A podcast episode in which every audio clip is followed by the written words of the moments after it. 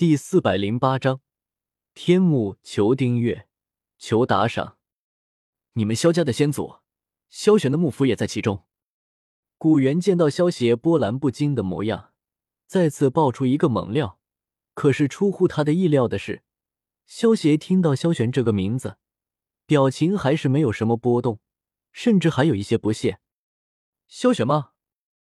听到这个名字，萧邪有些无奈的摇了摇头。对于这个萧家先祖，他实在不知道该怎么评价。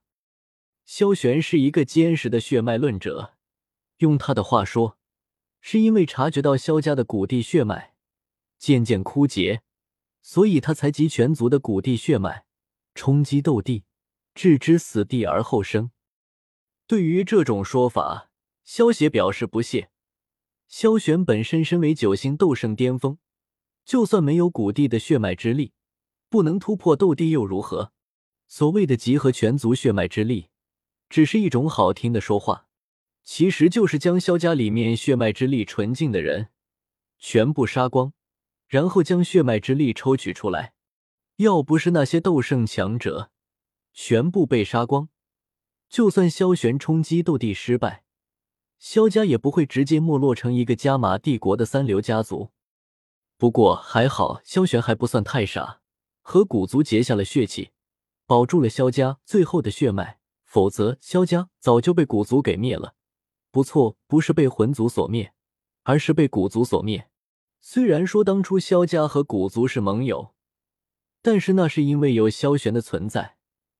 如果古族真的将对萧家有一点在意，萧家也不可能会沦落成这副模样。萧家没落成这副模样。其中古族也是出了很多的力，因为萧家不没落，古族永远别想得到萧家保存的驼舍古地狱。古族安排薰儿进入萧家的本意，就是为了找到驼舍古地狱。所谓匹夫无罪，怀璧其罪。如果不是因为血气的缘故，古族第一时间便会灭了萧家，强抢驼舍古地狱。毕竟斗帝的传承，实在是吸引力太过巨大。萧雪，这进入古墓的名额可是非常难得的，要不是你和薰儿关系匪浅，你可要好好把握才行啊！十大长老之中，一头白发的古山长老，一副你占大便宜的语气说道：“当初萧族离开中州之后，进入天墓的两个名额，就一直交由古族保管。萧邪先在这里谢过诸位了，不过想必以我们萧家和古族的交情，诸位应该不会像小子。”讨要保管的利息吧。萧协闻言，淡淡的说道，不过语气中的嘲讽之意却丝毫没有掩饰。进入天幕的名额，萧家本来也有两个，可是萧家没落之后，这名额便被古族的人给占据了。现在这么多年过去了，很显然他们已经将这两个名额心安理得的当成属于他们自己的了。对于古族的做法。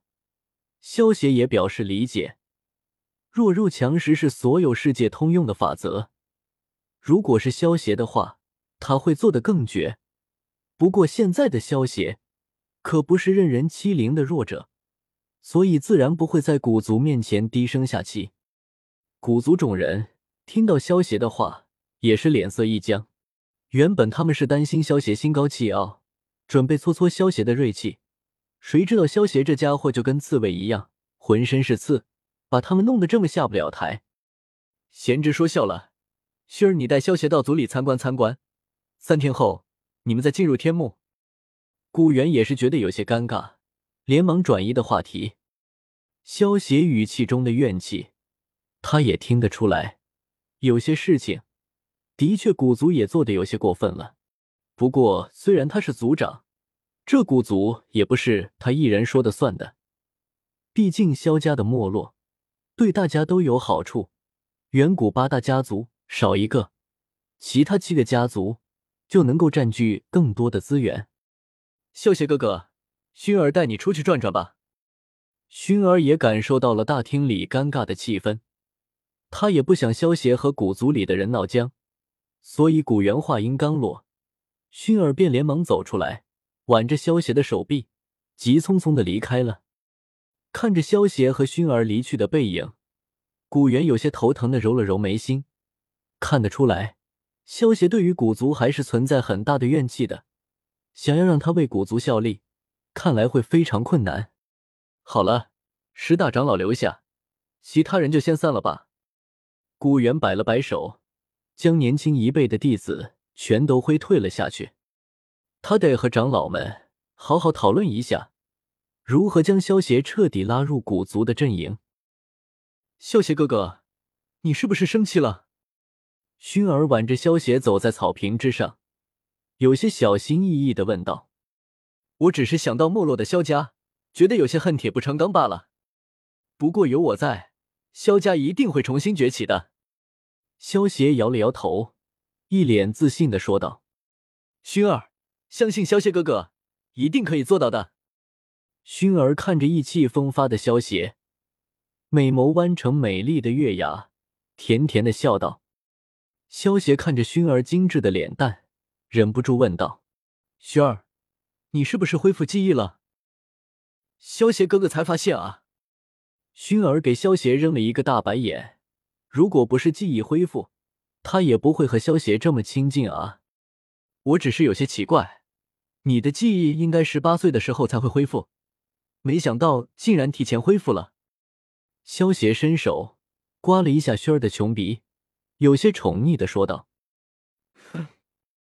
薰儿轻哼一声，有些生气的说道：“我还没和萧邪哥哥算账呢，竟然给我设置那种虚假的记忆，害得我差点喜欢上了萧炎哥哥。”萧邪揉了揉薰儿的琴手，轻笑道：“当年我正好看到萧炎偷偷摸摸的准备进入你的房间，于是将他打发了以后，就顺便给你设置了这种记忆，是这样吗？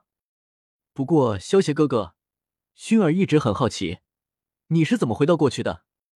薰儿有些好奇的对萧邪问道。萧邪闻言，微微一笑，取出一个棒棒糖，递给了薰儿。不说就不说，还当薰儿是小孩子吗？薰儿虽然嘴中抱怨着，不过还是接过棒棒糖，熟练的剥开糖纸，轻轻的舔了一口，顿时美眸弯成了月牙。在十三年前，薰儿只要问到什么萧邪不想说的事，萧邪就会给他一个棒棒糖。所以，薰儿当时为了多得几根棒棒糖，会故意问一些萧邪不想回答的问题。